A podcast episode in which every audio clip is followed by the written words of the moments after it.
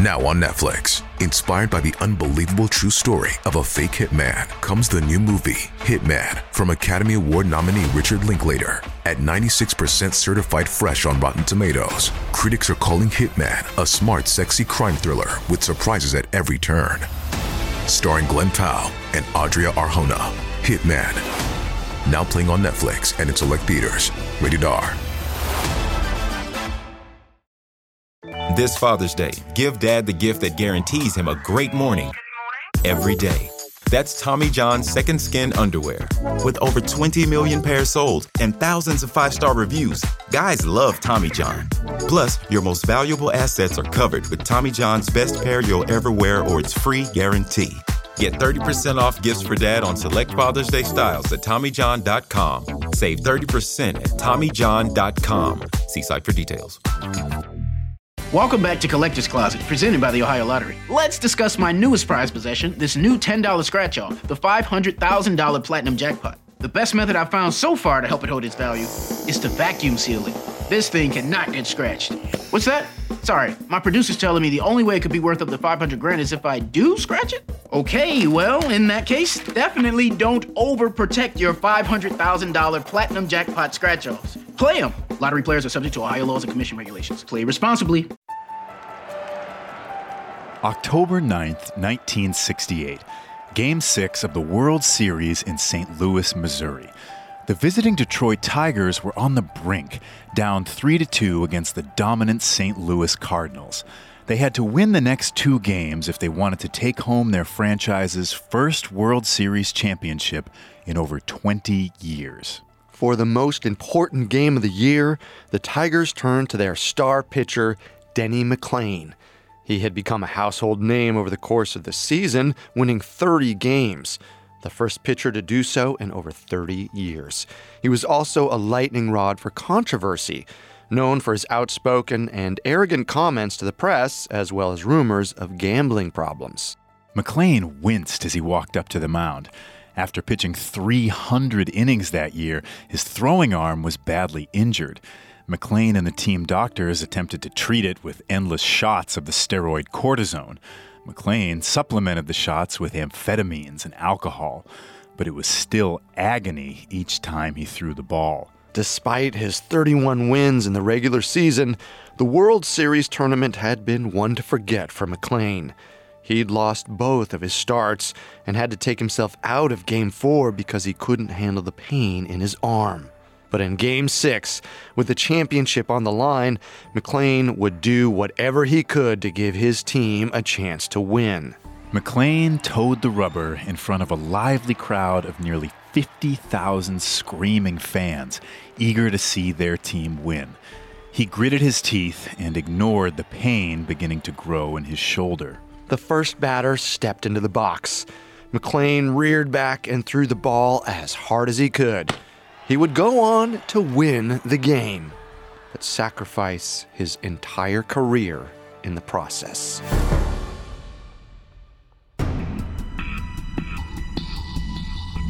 Welcome to Sports Criminals, a Parcast original.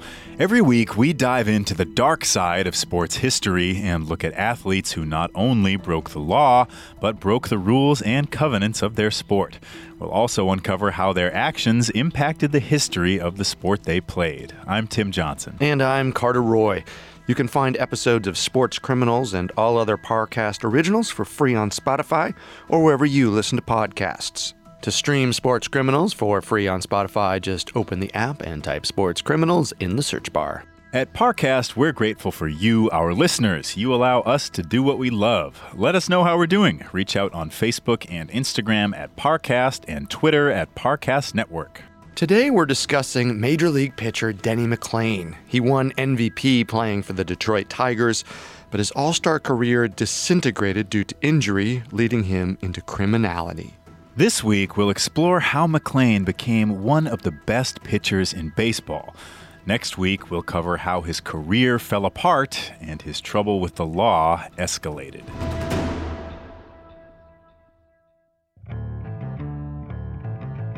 Baseball ran in Denny McLain's family. His father, Tom, had been a standout high school player who was offered the opportunity to play minor league baseball for the Chicago Cubs. After his own father's untimely death, however, Tom dropped out to take care of his family.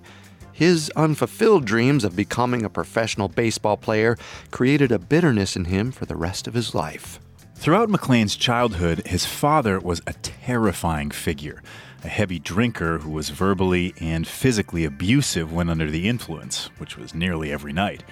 He was obsessed with his children accomplishing what he couldn't, specifically becoming a professional baseball player.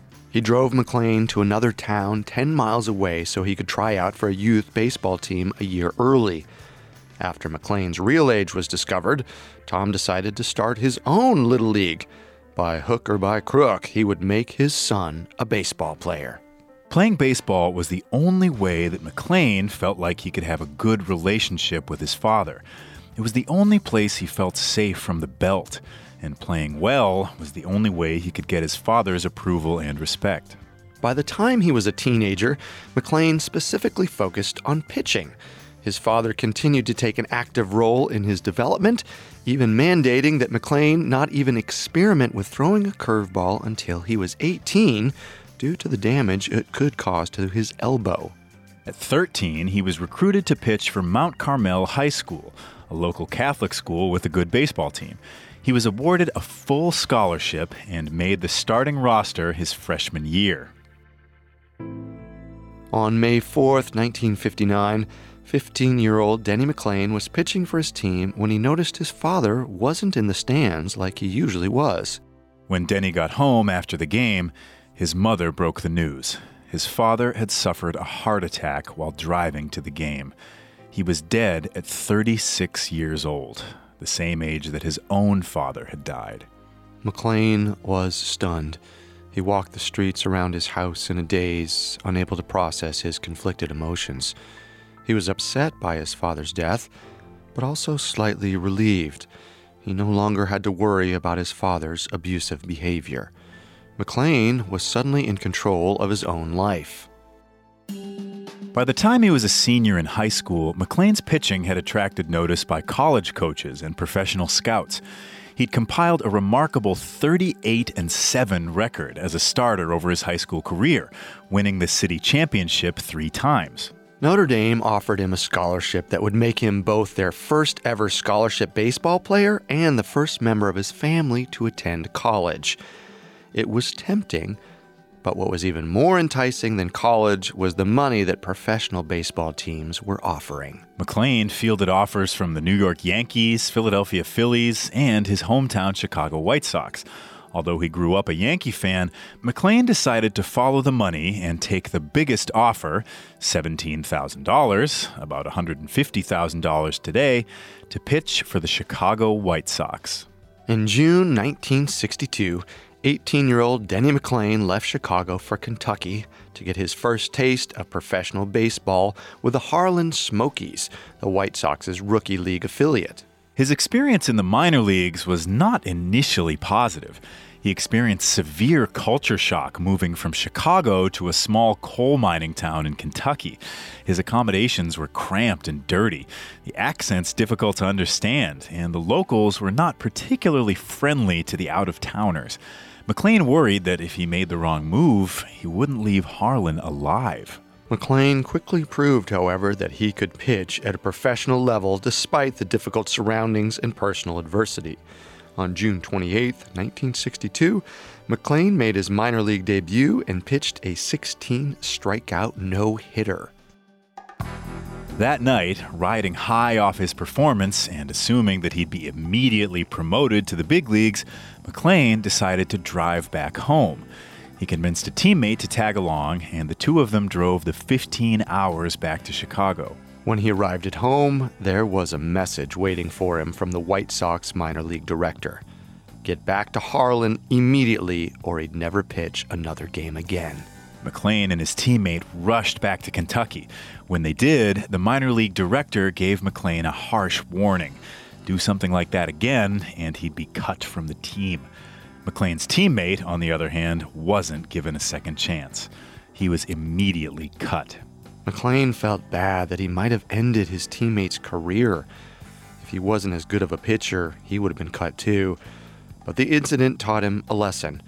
As long as he continued to perform, his off-the-field antics didn't matter. His second game, he struck out another sixteen batters. Less than twenty-four hours later, he was promoted to the next level of the minor leagues and sent to play for a team in rural Iowa. McLain continued pushing the rules, seeing what he could get away with. Despite his coach's warning that he needed to stay in town, McLain drove the three hours back to Chicago one night to see his girlfriend. The coach fined McLain one hundred dollars, a little less than nine hundred dollars in today's money. It was a weak punishment that didn't affect him on the field, so McLain was undeterred. He did it again a few weeks later. The coach fined him two hundred dollars. A few weeks after that, he took another nose-thumbing trip. This time, the coach fined him five hundred dollars, an entire month's salary. After that, McLain decided to keep his head down. On the field, McLain continued to develop. His strikeout numbers were impressive, but he was hitting a wall with only one pitch in his arsenal, a fastball.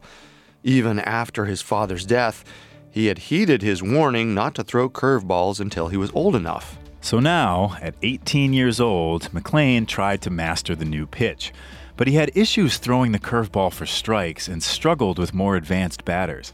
Those hitters knew how to ignore the wild curveballs and wait for the fastball strikes, which they hit hard. After the season, McLain went to Sarasota, Florida, to play in an instructional league and work on his curveball. In early nineteen sixty-three, McLain attended spring training and knew he was fighting for a job. The rules of the league at the time stipulated that players who received a large signing bonus, like McLain, had to be on the team's major league forty-man roster after a year. If they weren't, the players were placed on waivers and could be claimed by another team. The extra training paid off as McLain pitched well through the spring. Unfortunately, there was only one roster spot available, and it came down to McLain and one other pitcher. The White Sox manager decided that the two would face off head-to-head in an intra-squad game at the end of spring training to decide who would stay and who would go. McLain had no reason to think he would lose. He still believed that his raw talent would get him past any challenge. On top of that, he was a Chicago native and a year younger than the other pitcher. He pitched well in the game, striking out ten, and felt good about his chances. But after the game, McLain was called into the manager's office. The White Sox had decided to go with the other pitcher. McLain was placed on waivers. McLain was devastated. He was especially discouraged when the coaches told him that they picked the other pitcher because of his ability to throw a breaking ball, which McLain had struggled to learn. With his confidence shattered, McLain considered quitting altogether. His initial bonus money was long gone, and after playing minor league baseball, he didn't have the option of going back and taking Notre Dame's scholarship. McLain hadn't even turned nineteen, but it felt like his career in baseball was over. When we come back, McLain continues his journey towards the major leagues. Now back to the story. In the spring of nineteen sixty-three, nineteen-year-old Denny McLain was cut from the White Sox after failing to develop an effective curveball. Worried that he may never be good enough to become a major league caliber player, McLain thought about doing what his father had done, leaving baseball, returning home, and getting a job at a steel mill. But his despair didn't last long. The same day that the White Sox placed McLain on waivers, he received word that the Detroit Tigers had paid eight thousand dollars to pick up his contract. A few hours later, the chief Tigers scout arrived to pick McLain up and drive him two hours away to their spring training facility in Lakeland, Florida. McLain was eventually assigned to the double A team in Minnesota, one step closer to the major leagues. He continued to struggle with his curveball, but his fastball remained good enough to get him through most outings. Relying on a single pitch, McLain won eighteen games in the nineteen sixty-three season, earning a call-up to the major leagues in September. McLain was surprised. He'd been disappointed in his own performances later in the year. But he was promising enough that the struggling Tigers, who were twenty-five games behind first place, were willing to give him a shot. On September twenty-first, nineteen sixty-three, in the second game of their homestand, nineteen-year-old Denny McLain made his major league debut. Fittingly, it was against the Chicago White Sox. Riddled with nerves, McLain walked the first batter he faced on four pitches. On the very next batter, however, McLain caught the runner taking too big a lead and picked him off. The pickoff settled him down, and McLain struck out the next two batters to end the inning. Ultimately, McLain went the distance, throwing a complete game and allowing only one run while striking out eight. In the bottom of the fifth inning, he also helped his own cause by hitting a home run in his second major league at-bat. The Tigers won four three, and McLain had his first victory. The next two starts of his Tigers career did not go nearly as well. He was knocked around by the Senators in his second game and was pulled after three innings. In his next start, he again pitched a complete game, but also walked seven batters and gave up ten hits. The same problem that had hounded him through the minors, his inability to command his curveball, were still present. Despite his struggles, McLain felt surprisingly optimistic and hopeful. He had made it to the major leagues, fulfilling his late father's ambition, and he felt confident he could prove that he belonged. To cap off the eventful year, McLain and his fiancée, Sharyn Boudreau, the daughter of Chicago baseball legend Lou Boudreau, got married. There was nowhere to go but up. But his first start in the nineteen sixty-four season was a disaster. After breezing through the first inning, he gave up a leadoff home run in the second. By the third, he completely fell apart. McLain gave up a leadoff double before walking the bases loaded. He got two outs and nearly escaped the jam, but then gave up a run-scoring single. The manager took him out of the game with two outs in the third. Adding insult to injury, McLain developed a lesion on his throwing shoulder that significantly hampered his pitching ability. He fought through the pain and continued pitching. Even as he struggled to ignore the brutal pain in his shoulder, McLain kept improving as a pitcher. While his curveball was still a work in progress, McLain started learning how to throw a changeup. He felt good. Despite his injury, he still managed to win ten games with a respectable earned run average just over four. At just twenty years old, he was an established member of the Tigers' rotation. That offseason, the Tigers sent McLain to Puerto Rico to play winter ball. It was both an opportunity to play against major league greats like Roberto Clemente and Orlando Cepeda, and an opportunity to misbehave. Gambling was legal in Puerto Rico, and McLain spent his nights at the local casino with his teammates. When his coach found out about his gambling, he fined him one hundred dollars as a warning to stay out of trouble. Once again, instead of taking the warning to heart, McLain tried to see how much he could get away with. He just couldn't help himself. So he and another teammate decided to run their own casino in their apartment building. In secret, he gambled to his heart's content. On the field in Puerto Rico, McLain's pitching arsenal came together as he finally managed to get his curveball working. When used in tandem with his already dominant fastball and changeup, McLain was nearly unhittable. Despite his confidence, the nineteen sixty-five season started unspectacularly. While he pitched well, he didn't record his first win until late May, and his spot in the rotation was looking precarious. On June fifteenth, McLain entered a game after the Tigers' starter failed to get out of the first inning.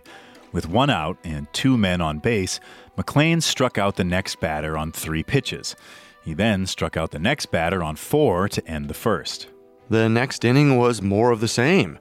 McLain faced three batters and struck each of them out. In the third, McLain faced Carl Yastrzemski, the Red Sox star left fielder, and struck him out too. Finally, after seven strikeouts in a row, a hitter finally made contact, grounding out to end the inning.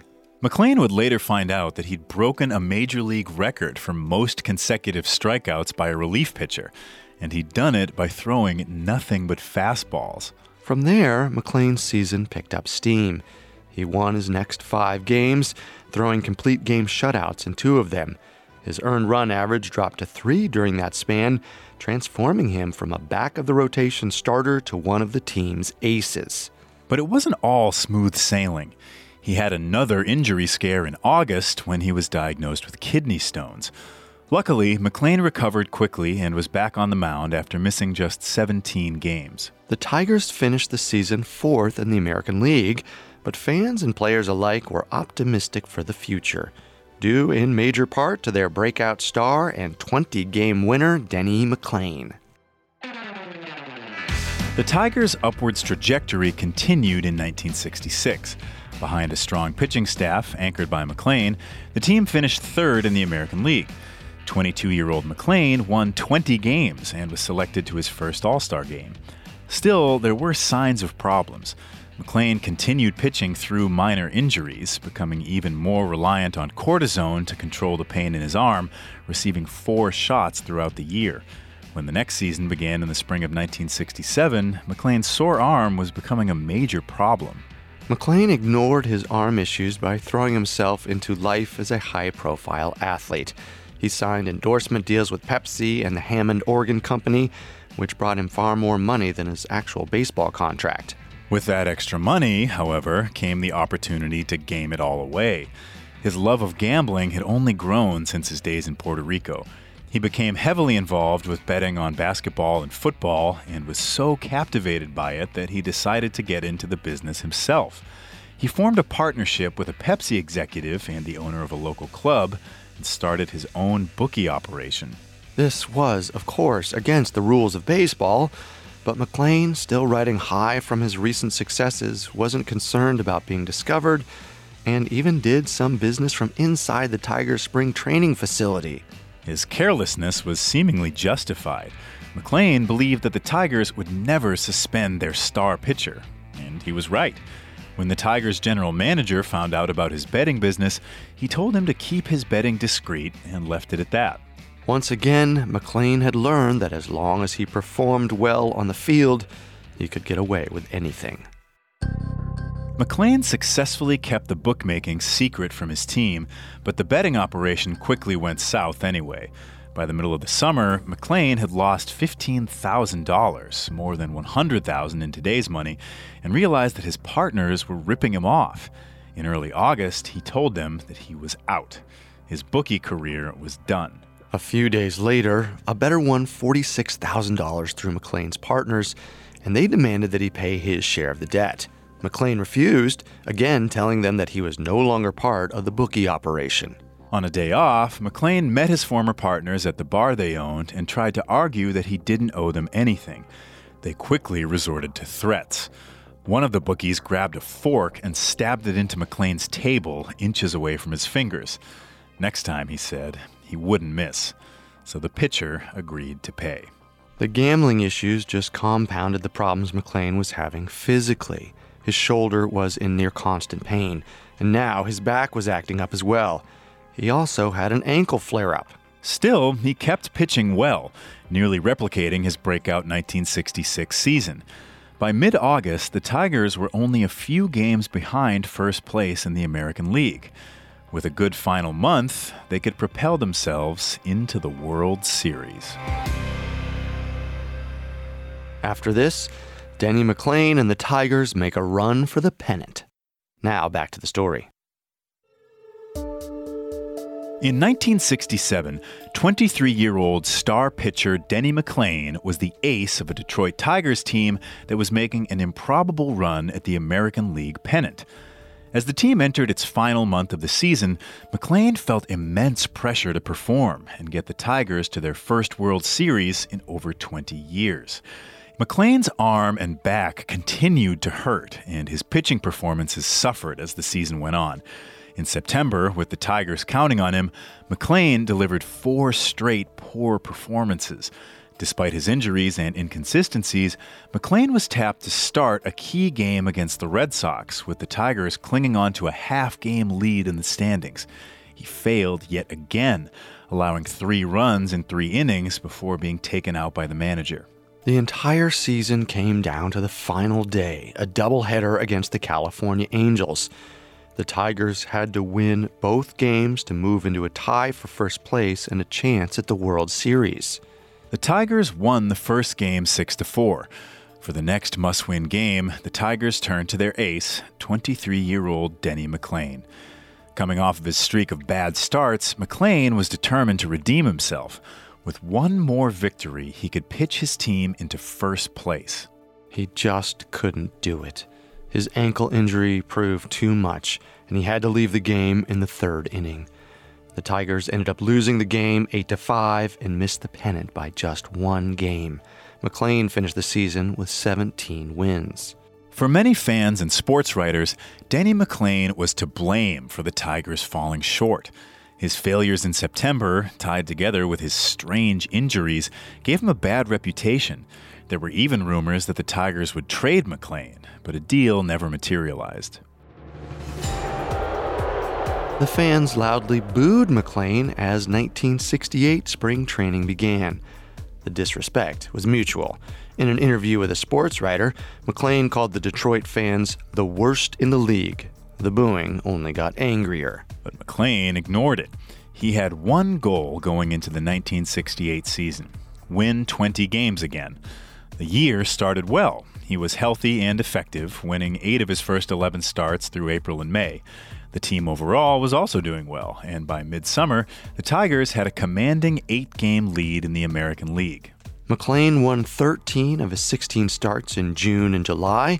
He surpassed his own season goals when he crossed the vaunted twenty-win mark with a complete game shutout over Baltimore on July twenty-seventh, making him the fastest pitcher to twenty wins since nineteen twelve.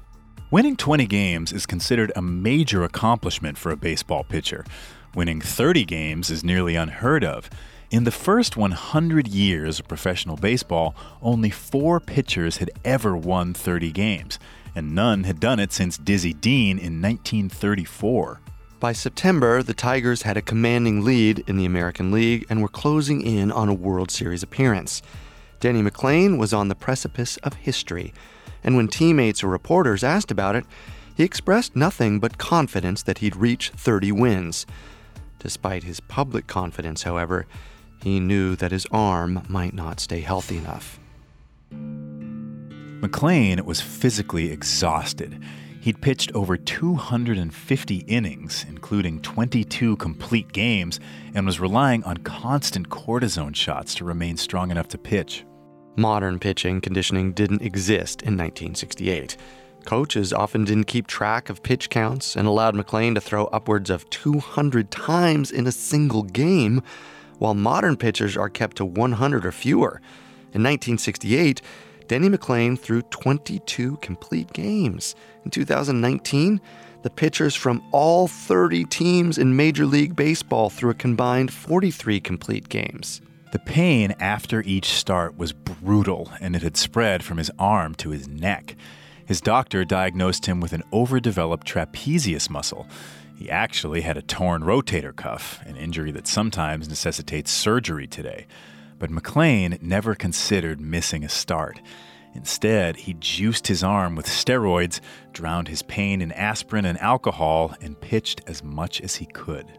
As his win total climbed into the high twenties, McLain didn't let the pain distract him.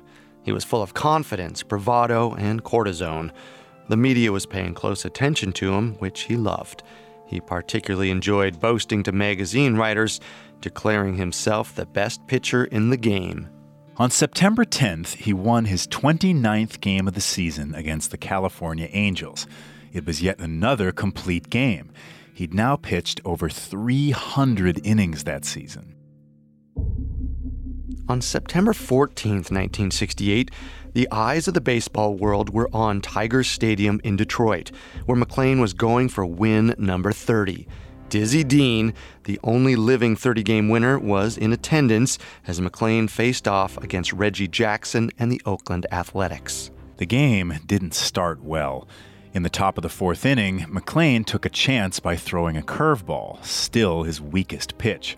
Reggie Jackson shot the ball into the seats to give the A's the lead. McLain pitched his usual nine innings, but left the game with his team trailing in the bottom of the ninth. They'd need to score two runs to come back and win McLain's thirtieth game. He'd done all he could. Now, McLain could only watch from the dugout as the Tigers' offense went to work. Al Kaline led off with a walk, which was followed by a single that put men on first and third with no outs. A A throwing error by the A's first baseman brought Kaline in to score the tying run and put a runner on third base. With two strikes, Tigers left fielder Willie Horton hit a line drive to bring in the runner and win the game. Tiger Stadium exploded with joy. Al Kaline grabbed McLain and carried him onto the field to celebrate as reporters and cameramen swarmed the field. McLain's teammates put him on their shoulders as the crowd of thirty-three thousand gave him a standing ovation. The same fans who booed him after he'd called them the worst in the league were now saluting him as a hero.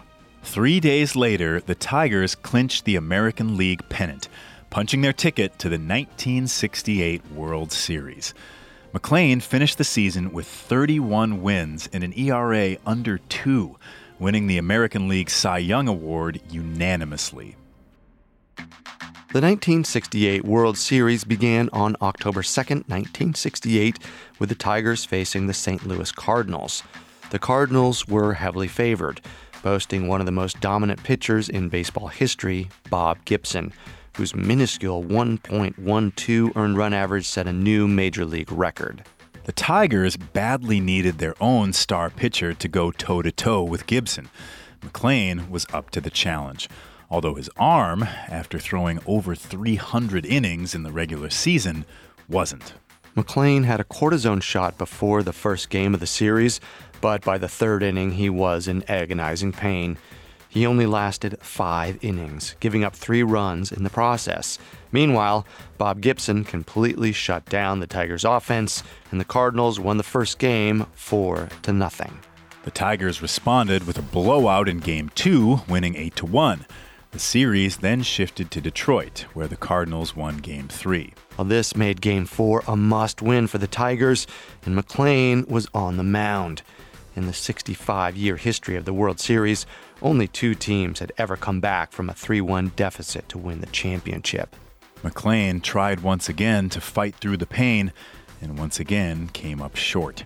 He gave up four runs in three innings and had to tell the coach to take him out. His arm just couldn't take it. Bob Gibson pitched another gem, and the Tigers lost Game four ten to one. After the game, McLain doubled down on his cortisone shots. He knew that his team needed him to perform if they had any chance of winning the series, and he was willing to do whatever it took. The Tigers managed to win the next game five to three, sending the series back to Saint Louis. McLain was tapped to start Game six on only two days' rest.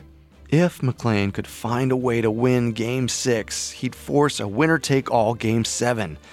It was the most important game he'd ever started, so he left every piece of himself on the mound, sacrificing his arm in the process. McLain pitched a complete game, giving up only one run as the Tigers routed the Cardinals thirteen to one.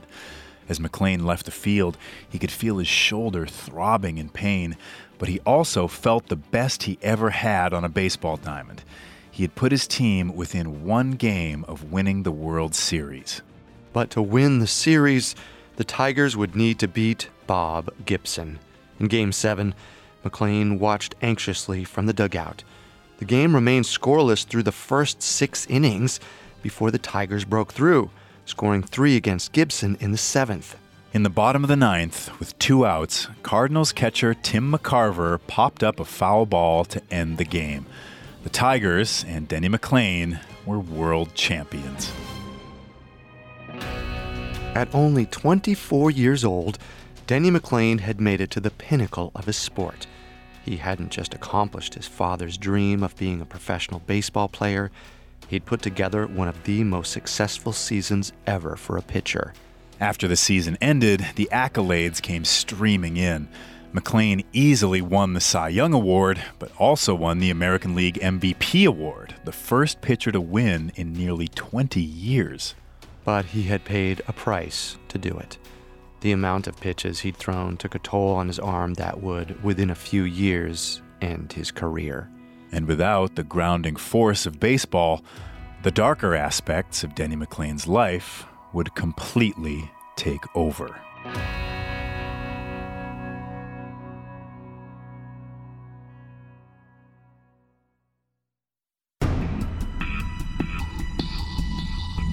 Thanks again for listening to Sports Criminals.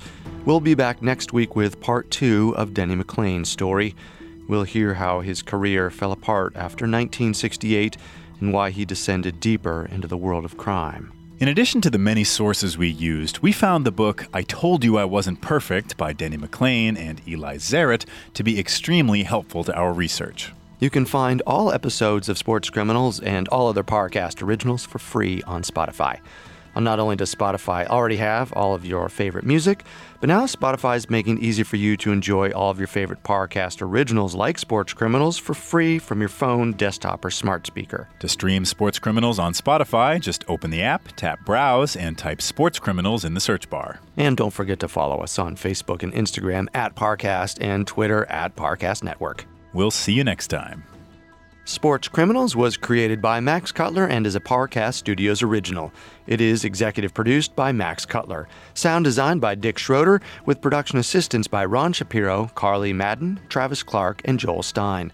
This episode of Sports Criminals was written by Ryan Lee, with writing assistance by Abigail Cannon, and stars Tim Johnson and Carter Roy.